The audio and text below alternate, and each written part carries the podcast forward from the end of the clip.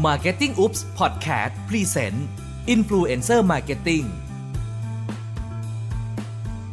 เมื่อทุกวันนี้ผู้บริโภคเชื่อแบรนด์น้อยลงและหันไปเชื่อรีวิวของอินฟลูเอนเซอร์บนโซเชียลมีเดียมากขึ้นเราจึงอยากชวนคุณไปทำความรู้จักกับศาสตร์และศิลป์ของกลยุทธ์ Influencer Marketing ที่นับวันจะเป็นเครื่องมือทางการตลาดที่ทรงพลังสวัสดีครับกลับมาพบกับพอดแคสต์ในหัวข้อ Influencer Marketing โดย Marketing Oops อีกครั้งนะครับผมจาก EP ที่แล้วเนี่ยเราพูดกันถึงเรื่อง Influencer Brief นะครับมาใน EP เนี้ยเราจะย้ายมาคุยกันเรื่องของการ measurement หรือการวัดผลนะครับก็คือหัวข้อของ EP วันนี้ก็คือการหาเมทริกในการวัดผลนะครับเรื่องการวัดผลที่เราเรียกว่า KPI เนี่ยมันจะค่อนข้างเป็นเรื่องที่คลาสสิกพอสมควรนะครับซึ่งไม่ใช่เฉพาะเรื่องเกี่ยวกับ Influencer Marketing เท่านั้นแต่รวมไปถึงKPI การวัดผลเชิงการตลาดดิจิทัลทั้งหมดนะครับเพราะว่าเวลาเราอยู่บนดิจิทัลเนี่ยทุกอย่างเนี่ยสามารถเก็บเป็นตัวเลขได้ทั้งหมดเลยนะครับมันก็เลยมีอะไรให้เลือกวัดผลเนี่ยค่อนข้างยุบยับไปหมดนะครับแล้วตัวเลขไหนที่เป็นตัวเลขที่ควรจะเอามาใช้ชี้วัดกันแน่นะครับคือ EP เนี้ยเราจะเน้นกันเรื่องนี้โดยเฉพาะเลยนะครับก่อนอื่นนะครับการเริ่มหาเมทริกที่เหมาะสมกับเราเนี่ยเราต้องแยกแยะด้วยกันหลายๆเรื่องนะครับก็คือเรื่องที่1นะครับการวัดผลของเราเนี่ยมันเป็นมุมมองของ KPI หรือ ROI นะครับ KPI เนี่ยย่อมาจาก Key Performance Indicator นะครับส่วน ROI เนี่ยย่อมาจาก Return on Investment นะครับซึ่งเอาจริงๆเวลานักการตลาดเอเจนซี่เวลาพูดถึง KPI กับ ROI เนี่ยมักจะใช้ความหมายทับซ้อนกันอยู่เสมอๆนะครับก็อาจจะแยกไม่ค่อยออกว่าแตกต่างกันยังไงนะครับคืออันนี้เป็นคำถามแรกที่เราต้องถามก่อนว่าสิ่งที่เราวัดผลเนี้ยเป็น KPI หรือ ROI นะครับซึ่งสิ่งที่ผมกำลังจะพูดเนี่ยอ้างอิงมาจากบทความที่ชื่อว่า The Long and Short of ROI ของ LinkedIn นะครับก็คือเขาได้แยกแยะความแตกต่างเรื่องมุมมองของ KPI กับ ROI ได้ดังนี้นะครับ ROI เนี่ยมันจะเป็นการวัดผลที่ใช้เวลานานก็คือใช้ระยะเวลาในการวัดเนี่ยค่อนข้างนานกว่า KPI นะครับส่วนใหญ่เนี่ยมันจะมี period ชี้ชัดโดยเฉพาะก็คือเช่นสมมติว่าเรามี new product launch ออกผลิตภัณฑ์ใหม่นะครับก็อาจจะเริ่มวัดตั้งแต่วันที่เริ่มต้นจนจบนะครับการจนจบแคมเปญนะครับหรือว่าวัดตั้งแต่เริ่มต้นจนจบของซีซั่นการขายนะครับหรือวัดนับรอบประจำปีอะไรก็แล้วแต่นะครับก็คือเขาบอกว่าถ้าเปรียบเทียบเป็นหนังสือนะครับ ROI เนี่ยจะเป็นการวัดผลเมื่อเราอ่านหนังสือจบเล่มนะครับเป็นการประเมินย้อนหลังถึง performance ทั้งหมดว่าเป็นยังไงบ้างนะครับ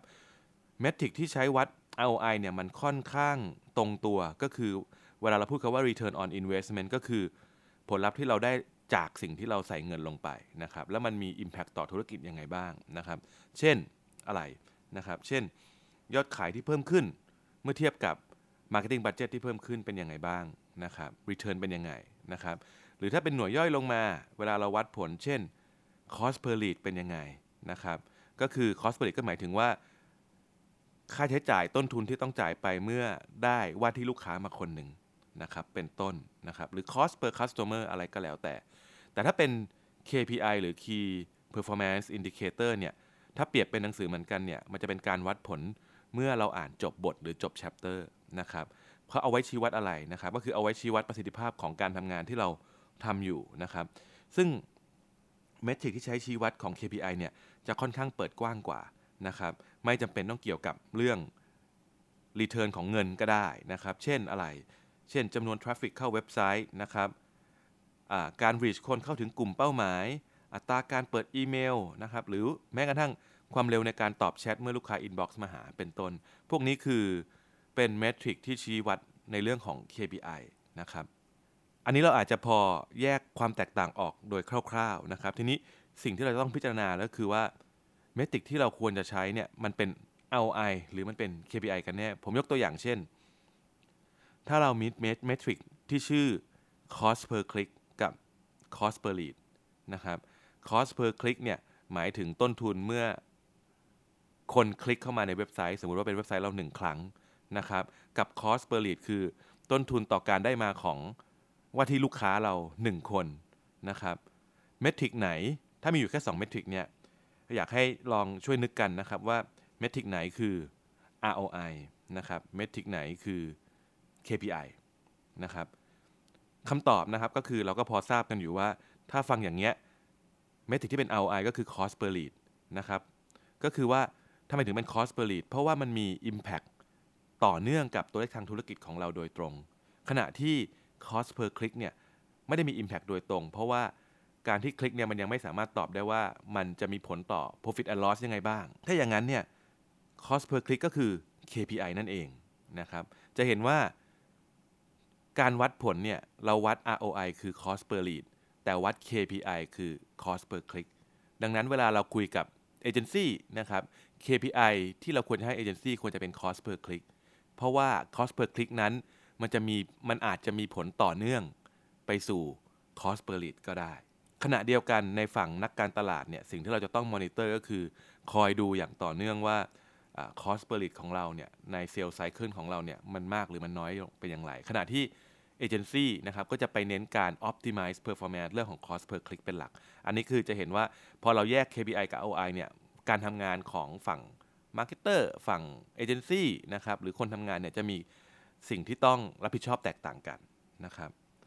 ก่อนที่จะข้ามไปส่วนอื่นนะครับก็คือมันจะมีเรื่องหนึ่งครับคือเราเคยได้ยินบ่อยๆว่า KPI ที่อยากได้คือยอดขายนะครับซึ่งอันเนี้ยมันจะเป็นเหมือนกับถ้าคนในวงการก็คือเป็นคำพูดคลาสสิกคือผมคิดว่าถนนทุกสายวิ่งไปสู่ยอดขายอยู่แล้วนะครับมันไม่ผิดเสียทีเดียวนะครับเพราะว่าถ้าเราเป็นบริษัทเราตั้งขึ้นมาเพื่อแสวงหากำไรนะครับส่วนงานหน้าบ้านนะครับเช่น Sales and Marketing ทุกคนเนี่ยจะมีหน้าที่ทำให้เกิดยอดขายอยู่แล้วนะครับเพียงแต่ว่ายอดขายเนี่ยมันเป็นโกลมันเป็นเป้าหมายร่วมนะครับซึ่งทุกคนเนี่ยไปเป้าหมายเดียวกันขณะเดียวกันเวลาเราทำงานจริงเนี่ยเรามีส่วนย่อยๆนะครับคือเป็นการทำงานผ่านสิ่งที่เรียกว่ากลยุทธ์นะครับกลยุทธ์ก็คือทางเลือกก็คือ choice แบบหนึ่งนะครับดังนั้นเนี่ยกว่าจะไปถึงเป้าหมายมันต้องผ่านกลยุทธ์หลายอย่างผ่านเครื่องมือการตลาดหลายอย่างผสมกันนะครับผ่านการวางกลยุทธ์เหล่านี้นะครับถึงจะเกิดเป็นยอดขายได้ดังนั้นเนี่ยการวัดผลที่แฟร์จึงไม่ควรวัดที่ปลายทางสุดท้ายคือโกลหรือยอดขายนะครับแต่ควรจะเป็นการวัดผลที่เฉพาะเครื่องมือนั้นๆมากกว่านะครับเช่นเรารู้อยู่แล้วว่า SEO อาจจะเป็นเครื่องมือหลักในการตลาดของเรานะครับการ SEO คือการทำให้ติดอันดับบน Search Engine บน Google นะครับเพราะนั้นเนี่ยในการชี้วัดทั้ง ROI แล้วก็ KPI เนี่ยก็ควรจะวัดในบนเครื่องมือของ SEO นะครับหรือถ้าเราทำ Mobile Commerce นะครับก็ควรชี้วัดแบบ Mobile Commerceโซเชียลคอนเทนต์ก็เหมือนกันนะครับหรือแม้กระทั่งการทำแบรนดิ้งนะครับก็ควรจะชี้วัดด้วยเมทริกที่เกี่ยวกับแบรนด์เช่นแบรนด์ลิฟต์เป็นต้นนะครับบางเครื่องมือนะครับก็เรียกว่าวัดได้ง่ายตรงไปตรงมาเครื่องมือการตลาดบางประเภทเช่นสมมุติการทำโปรโมชั่นที่จุดขายอย่างเงี้ยครับเราก็จะเห็นเพอร์ฟอร์แมนซ์อย่างชัดเจนเพราะมันลิงก์กันหมดนะครับหรือการทำe-commerce หรือ performance marketing หรือว่าจะเรียกว่า inbound marketing อะไรก็แล้วแต่เนี่ยก็สามารถทำได้อย่างตรงไปตรงมานะครับเพียงแต่ว่าอยากจะบอกว่าถึงแม้ตอนนี้เราอยู่ในยุคที่มี data มากแค่ไหนก็ตามเนี่ยเครื่องมือการตลาดบางประเภทก็อาจจะยังไม่ได้มี data point ชัดเจนนะครับคำว่า data point ก็คือ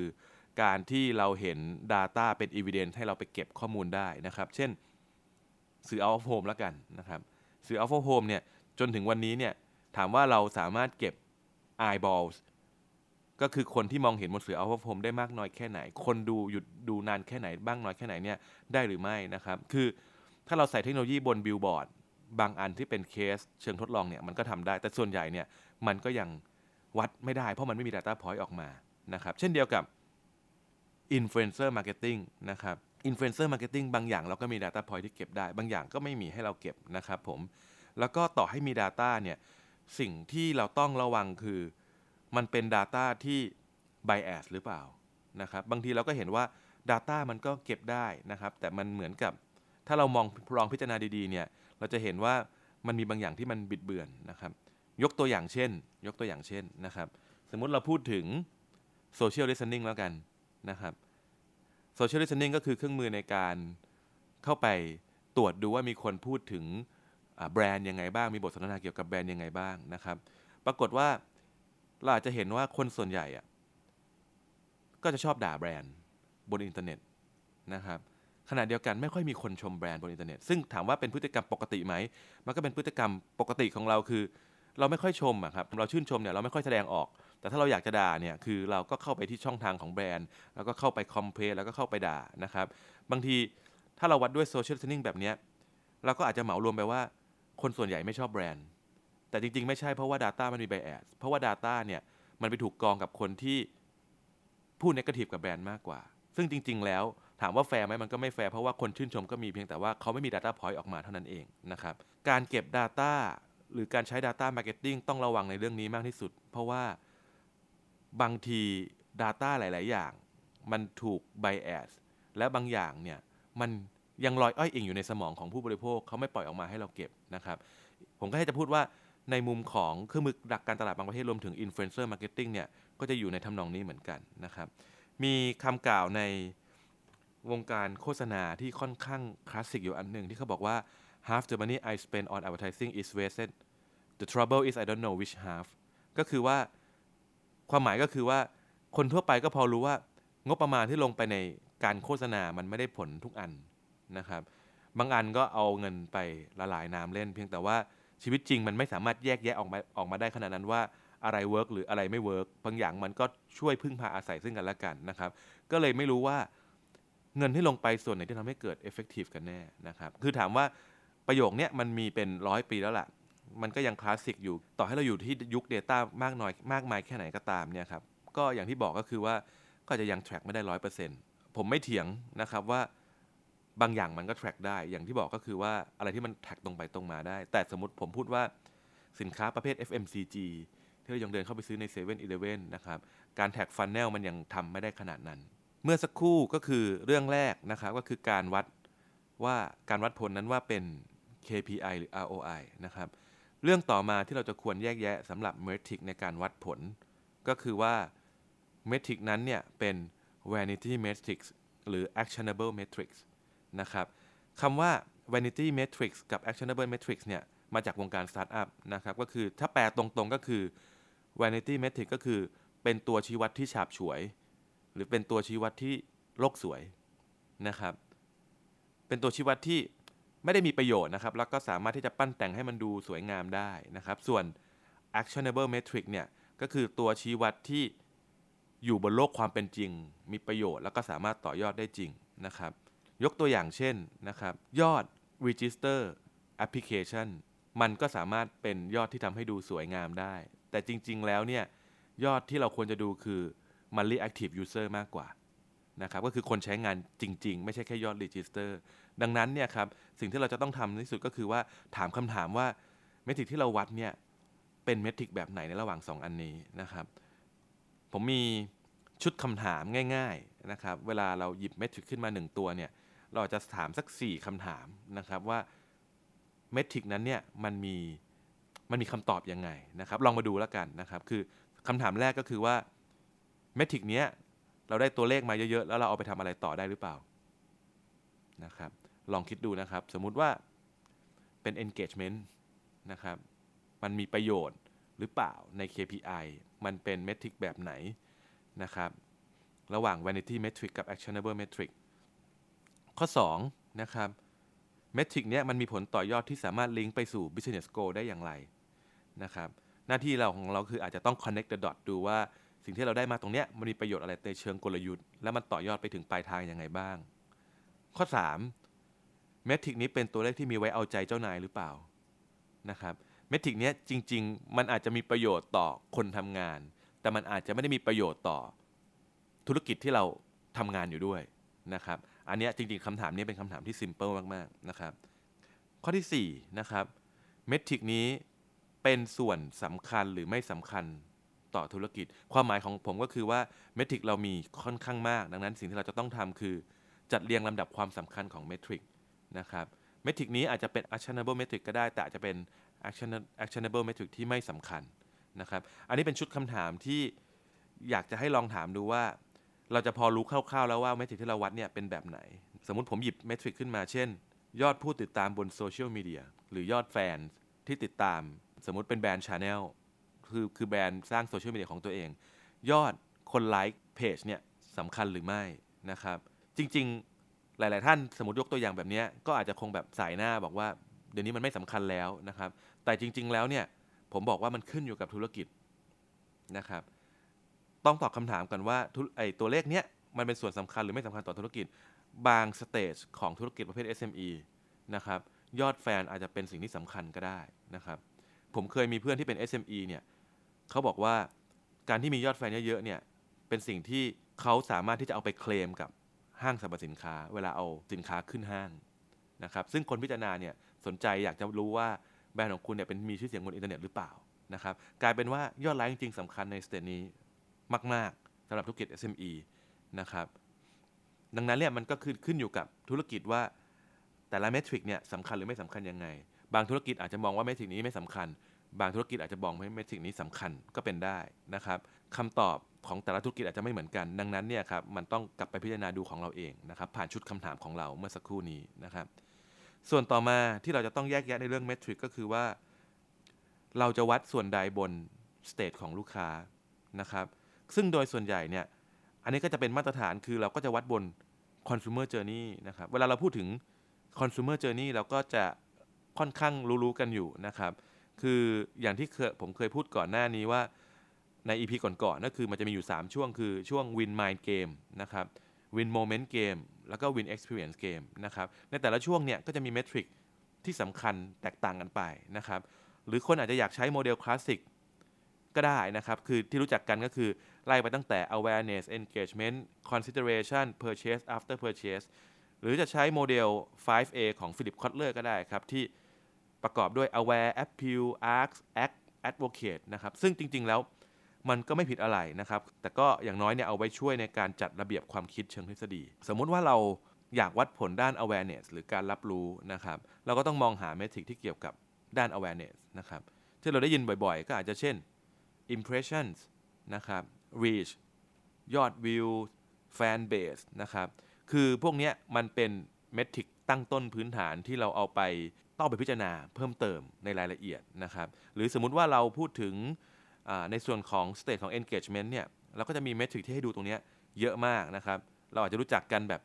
ในมุมของยอดไลค์ยอดคอมเมนต์ยอดแชร์ยอดทวีตยอดเซฟยอดคลิกซึ่งมันมีตรงนี้ในเชิงของ engagement เนี่ยมากมายเต็มไปหมดนะครับหรือสมมุติช่วง consideration นะครับจะวัดที่ยอด traffic การกรอกฟอร์มยอด bounce rate บนเว็บไซต์อะไรก็แล้วแต่นะครับทั้งหมดเนี่ยมันจะขึ้นอยู่กับว่าในแต่ละแบรนด์แต่ละสเตจของเราเนี่ยเราจะให้น้ำหนักส่วนไหนบน journey นะครับอันนี้ก็คือแต่ละแบรนด์จะไม่เหมือนกันดังนั้นเนี่ยสิ่งที่เราจะต้องยึดคือกลยุทธ์ของเราจะให้น้ำหนักส่วนไหนจะเป็น awareness ไหมจะเป็น consideration ไหมเราจะต้องไม่ลืมว่าบางอย่างมันเป็นภาพลวงตาคือบางอย่างเนี่ยเราอาจจะเห็นตัวเลขออกมาสวยแต่ว่ามันอาจจะผิดวัตถุประสงค์ก็ได้เช่นถ้าโจทย์ของเราคือการสร้าง awareness เนี่ยเราก็ไม่ควรดีใจเมื่อเห็นเลข engagement สูงๆนะครับซึ่งอาจจะทำให้เรารู้สึกว่ามันผิดเพี้ยนไปนะครับและสุดท้ายมันจะกลายเป็น vanity metrics อย่างที่เราเคยคุยกันก่อนหน้านี้นะครับส่วนต่อมานะครับเราต้องมาดูลึกลงไปแล้วว่า metric ที่เราจะวัดเนี่ยเราอยากจะวัดเชิง efficiency หรือวัดเชิง effectiveness ศัพท์มันจะเยอะนิดนึงนะครับใน EP นี้นะครับก็คือเราอาจจะคุ้นๆสองคำนี้จากคำว่าประสิทธิภาพและประสิทธิผลนะครับซึ่ง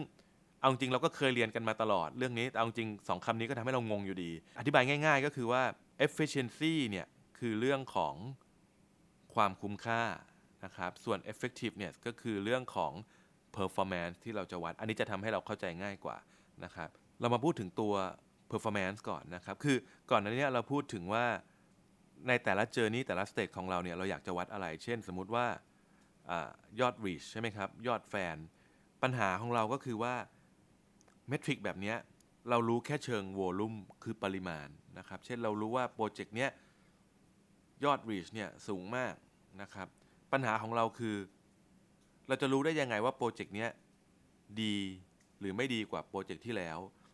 สิ่งที่เรากำลังทำอยู่เนี่ยเปรียบเทียบกับคู่แข่งมันดีหรือไม่ดีกว่านะครับดังนั้นเนี่ยการวัดเชิงวอลลุ่มเนี่ยมันไม่ตอบอะไรมันจะเป็นภาพลวงตาซะด้วยซ้ำการวัดเชิงประสิทธิภาพที่ดีก็คือเราต้องวัดในการเปลี่ยนค่าของมันให้เป็นเชิงเรโชก็คือหาตัวหารให้มันนะครับเช่นแทนที่จะวัดยอดรีชเฉยๆ เราก็มาดูว่ายอด reach เมื่อเทียบกับกลุ่มเป้าหมายของเราเรา reach คนกี่เปอร์เซ็นต์หรือยอด reach เมื่อเทียบกับฐานแฟนเนี่ยเราเข้าถึงฐานแฟนกี่เปอร์เซ็นต์นะครับหรือ engagement นะครับเราก็มาดูว่า engagement เมื่อเทียบกับ reach แล้วเนี่ยการเข้าถึงคน100คนจะมีคน engage กี่เปอร์เซ็นต์กี่คนนะครับเป็นต้นซึ่งการประยุกต์ค่า ratio เนี่ยมันมีประยุกต์ได้เยอะมากนะครับก็คือแล้วแต่ว่าเราจะจับสัญญาณในแต่ละอันเนี่ยแบบไหนนะครับสมมุติว่าถ้าเราให้ค่าเรื่องของ engagement เนี่ยเราก็สามารถสร้าง ratio เปรียบเทียบระหว่างยอดไลค์กับดิสไลค์ก็ได้สมมุติเราเป็นยูทูบเบอร์ซึ่งมันจะมีปุ่มไลค์กับปุ่มดิสไลค์นะครับการดูอัตราส่วนไลค์กับดิสไลค์เนี่ยมันก็ทำให้เราเห็นว่าคอนเทนต์ของเราเนี่ยเป็นคอนเทนต์ที่มีเนกาทีฟหรือเปล่านะครับมันทำให้เราเปรียบเทียบกับคลิปก่อนๆของเราได้ว่าเป็นอย่างไรนะครับในมุมของ Marketing อย่างน้อยเนี่ยเรื่องนี้เราก็สามารถที่จะเอามาวัดประสิทธิภาพที่เป็นเชิง Benchmark ได้นะครับแต่ที่อยากจะเตือนเรื่องนึงก็คือว่าการที่จะวัดเชิง Ratio เนี่ยเราจะต้องเข้าใจ definition เบื้องลึกเบื้องหลังการวัดค่าเหล่านี้ของแต่ละแพลตฟอร์มออกมาให้แตกฉานนะครับเพราะถ้าไม่อย่างนั้นเนี่ย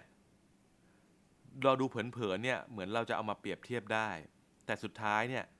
มันจะไม่สามารถเปรียบเทียบ Apple to Apple คำว่า Apple to Apple คือเปรียบเทียบกันตรงๆได้โดยสมบูรณ์นะครับแล้วความยากของมันคือการมา clean data ทีหลังเนี่ย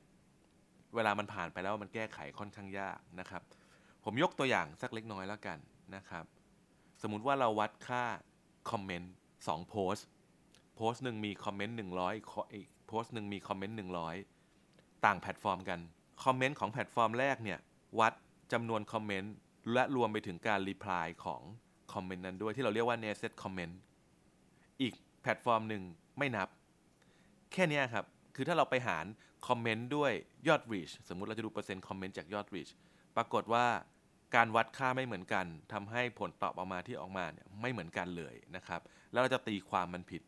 นะครับหรือเรื่องง่ายๆอย่างเช่นเราพอรู้ว่า Facebook กับ YouTube เวลานับยอดวิวเนี่ย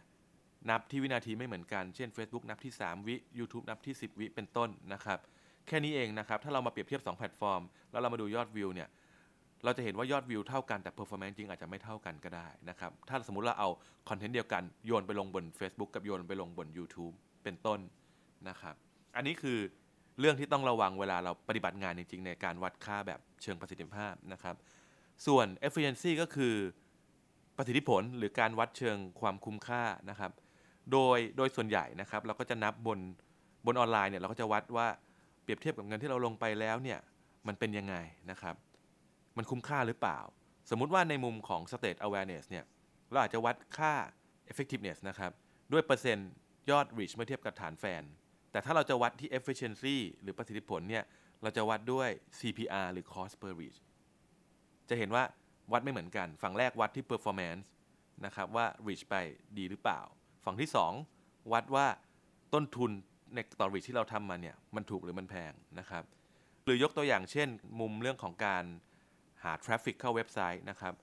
เราอาจจะวัด effectiveness ด้วยเปอร์เซ็นต์ click to rate ส่วน efficiency เราก็จะวัดด้วยค่า cost per click หรือ CPC เป็นต้นนะครับซึ่งเราจะเห็นว่าการทำงานของเมทริกซ์2อันเนี้ยมันจะสามารถที่จะวัดคู่กันก็ได้ซึ่งเราควรจะดูทั้ง2มุมมองไปพร้อมๆกันนะครับเพราะว่าบางทีเนี่ยเราไม่สามารถเหมือนในชีวิตจริงครับเราไม่สามารถหาของถูกและดีได้ไปพร้อมๆกันดังนั้นเนี่ยefficiency กับ effectiveness เนี่ยส่วนใหญ่เนี่ยมันมักจะแปรผันตรงกันข้ามกันเสมอนะครับก็คือขึ้นอยู่กับว่าเราจะเลือกให้ค่าอะไรมากกว่ากันนะครับส่วนมิติสุดท้ายในเรื่องของการวัดเมทริกนะครับก็คือเรื่องของการวัดค่าเชิงปริมาณกับเชิงคุณภาพก็คือ quantity หรือ quality นะครับซึ่งในส่วนเนี้ยเราจะพูดถึงตัว performance เป็นหลักนะครับบางทีมิติที่เรามองเมทริกเนี่ยเราอาจจะมองในเชิงของตัวเลขมากเกินไปนะครับก็คือมองเชิงปริมาณจนลืมมองมิติเชิงคุณภาพนะครับยกตัวอย่างนะครับสมมุติว่าเราอยากจะวัดเรื่องยอดวิดีโอวิวเมทริกเชิงperformance ที่เราสนใจก็คือสมมุติว่าเป็นค่าวิวต่อ reach เป็นออกมาเป็น percentage นะครับก็คือว่า reach 100 คนมีคนดูสัก กี่คนในวิดีโอนี้นะครับสมมติว่าเราสนใจเลขตัวเนี้ยแต่สิ่งที่เราลืมมิติเชิงคุณภาพไปก็คือว่าโอเคเราได้ยอดวิวต่อรีชสูงจริงนะครับสมมติในเชิงวอลลุ่มยอดวิวสูงจริงแต่เรารู้หรือเปล่านะครับว่าคนดูวิดีโอนั้นน่ะเห็นไปถึงตอนที่โปรดักต์เราออกมาหรือเปล่านะครับนี่คือมิติเชิงคุณภาพนะครับดังนั้นเนี่ยถ้าเราจะวัดแบบนั้นเนี่ยเราควรจะดูอะไรอีกนะครับถ้าที่เป็นมิติเชิงคุณภาพผมก็แนะนำว่าถ้าเป็นเชิงวิดีโอเนี่ยเราก็เราจะขอดูค่า retention rate retention rate ก็คืออัตราเปอร์เซ็นต์การดูวิดีโอนะครับเป็นเปอร์เซ็นต์เฉลี่ยเมื่อเทียบกับทั้งคลิปเนี่ยน่ะ 100% เนี่ยคนดูเฉลี่ยที่กี่เปอร์เซ็นต์แล้วออกแล้ว drop off ออกไปนะครับหรือบางทีเราอาจจะดูบนค่า average watch time นะครับหารด้วยจำนวนความยาวของวิดีโอก็ได้นะครับอันนี้คือค่าที่ออกมามันจะเป็น percentage ถามว่าเรื่องนี้มันสะท้อนอะไรนะครับเรื่องนี้มันสะท้อนว่าสมมุติว่าเรากำลังพูดถึง Influencer Marketing สมมุติว่าเราร่วมงานกับยูทูบเบอร์ท่านหนึ่ง2ท่านนะครับที่มีเราดูค่า cost per view แล้วอะออกมาเนี่ยเท่ากันนะครับแต่ปรากฏว่ายูทูบเบอร์ท่านแรกเนี่ยคนดูวิดีโอนั้นเนี่ยเฉลี่ยแค่ 10% ของความยาวทั้งหมดกับอีกคนหนึ่งยูทูบเบอร์อีกท่านหนึ่งเฉลี่ยความคนดูเนี่ย 30% ของความยาววิดีโอคลิปทั้งหมดคำถามคือแล้วใครให้ performance มิติเชิงคุณภาพดีกว่าผมว่าทุกท่านที่ฟังอยู่ก็คงบอกว่ายังไงคนดูเฉลี่ย 30% ยังไงย่อมดีกว่าแต่จริงๆผมบอกว่าไม่แน่ครับเพราะว่ามิติที่เป็นความยาววิดีโอนั้นในมุมของผมคือมันอาจจะเป็นเมทริกที่ไม่ได้วัดผลได้จริงๆนะครับเพราะว่าอะไรสมมุติว่าคลิปของยูทูบเบอร์ท่านแรกที่มีความยาว 10% แต่ 10% นั้นน่ะ Product Message ออกครบถ้วนใจความสำคัญออกครบถ้วนนะครับเทียบกับยูทูบเบอร์คนหลังที่ถึงแม้คนดูเฉลี่ยที่ 30% แต่กว่าสินค้าจะออกไปอยู่ช่วงท้ายๆที่แทบคนดูแทบจะปิดไปหมดแล้วนะครับพอถึงตรงเนี้ยเราดูจากมุมมองเนี้ยเราก็จะเห็นว่าเอาจริงๆแล้วอย่างนั้นเนี่ยคนแรกดีกว่าสิเพราะว่าถึงแม้คนจะดูสั้นแต่ Product Message ออกครบถ้วนสมบูรณ์แล้วนะครับอันเนี้ยเป็นตัวอย่างของการวัดเชิงคุณภาพซึ่งผมมั่นใจว่าหลายๆท่านเนี่ยก็จะมองแค่มิติเดียวคือเชิงปริมาณนะครับสิ่งที่ผมอยากแนะนำคือเชิงคุณภาพด้วยสรุปภาพรวมนะครับของ EP นี้ก็คือเรามาพูดกันว่าการหาเมทริกการวัดผลเนี่ยแค่นี้ก็เริ่มต้นก็มีเรื่องให้ต้องคิดค่อนข้างเยอะแล้วนะครับหวังว่าสิ่งที่แชร์ใน EP เนี่ยครับทุกท่านจะสามารถนำไปคิดต่อยอดอะไรได้ไม่จำเป็นจะต้องเป็น Influencer Marketing เพราะว่าสิ่งที่ผมพูดเนี่ยมันเป็นเหมือนกับมันเหมือนเป็น ground rule บางอย่างนะครับที่เอาไว้ใช้กับเครื่องมือการตลาดประเภทอื่นๆด้วยนะครับแล้วก็สุดท้ายนะครับก่อนจะจบนะครับก็คือว่าสิ่งที่เราต้องระวังในเรื่องนี้ที่สุดก็คือสิ่งที่เราเรียกว่า cherry picking นะครับ cherry picking ก็คือการหยิบค่าบางอย่างที่ส่งผลเชิงบวกและพูดออกมาให้ดูดีโดยไปกลบค่าอีกด้านหนึ่งที่ควรจะรู้ทั้งหมดเลยนะครับสิ่งที่เราจะเจอเยอะในเรื่องนี้ก็คืออยู่บนรีพอร์ตนะครับเพราะรีพอร์ตเนี่ยกว่ามันจะออกมาดูสวยงามเนี่ยมันผ่านการ cherry picking มาเยอะพอสมควรนะครับดังนั้นเวลาเราเจอรีพอร์ตขึ้นมา1ฉบับสิ่งที่เราควรจะดูคือตั้งคำถามว่าในรีพอร์ตเนี่ยมันมี bias อะไรอยู่หรือเปล่าเช่นเราหยิบเฉพาะด้านดีขึ้นมาเท่านั้นใช่หรือไม่เราหยิบเฉพาะ sampling บางส่วนใช่หรือไม่นะครับส่วนด้านที่เราควรจะดูซึ่งมันเป็นเรื่องที่สำคัญมีอยู่ในรีพอร์ตหรือเปล่าหรือพูดในมุมมองแบบไหนที่แฟร์กับธุรกิจของเรานะครับอันนี้ก็คือเป็นเรื่องของ cherry picking ที่ต้องระมัดระวังนิดนึงสรุปสั้นๆนะครับว่าประเด็นในการเลือกเมทริกมีอะไรบ้าง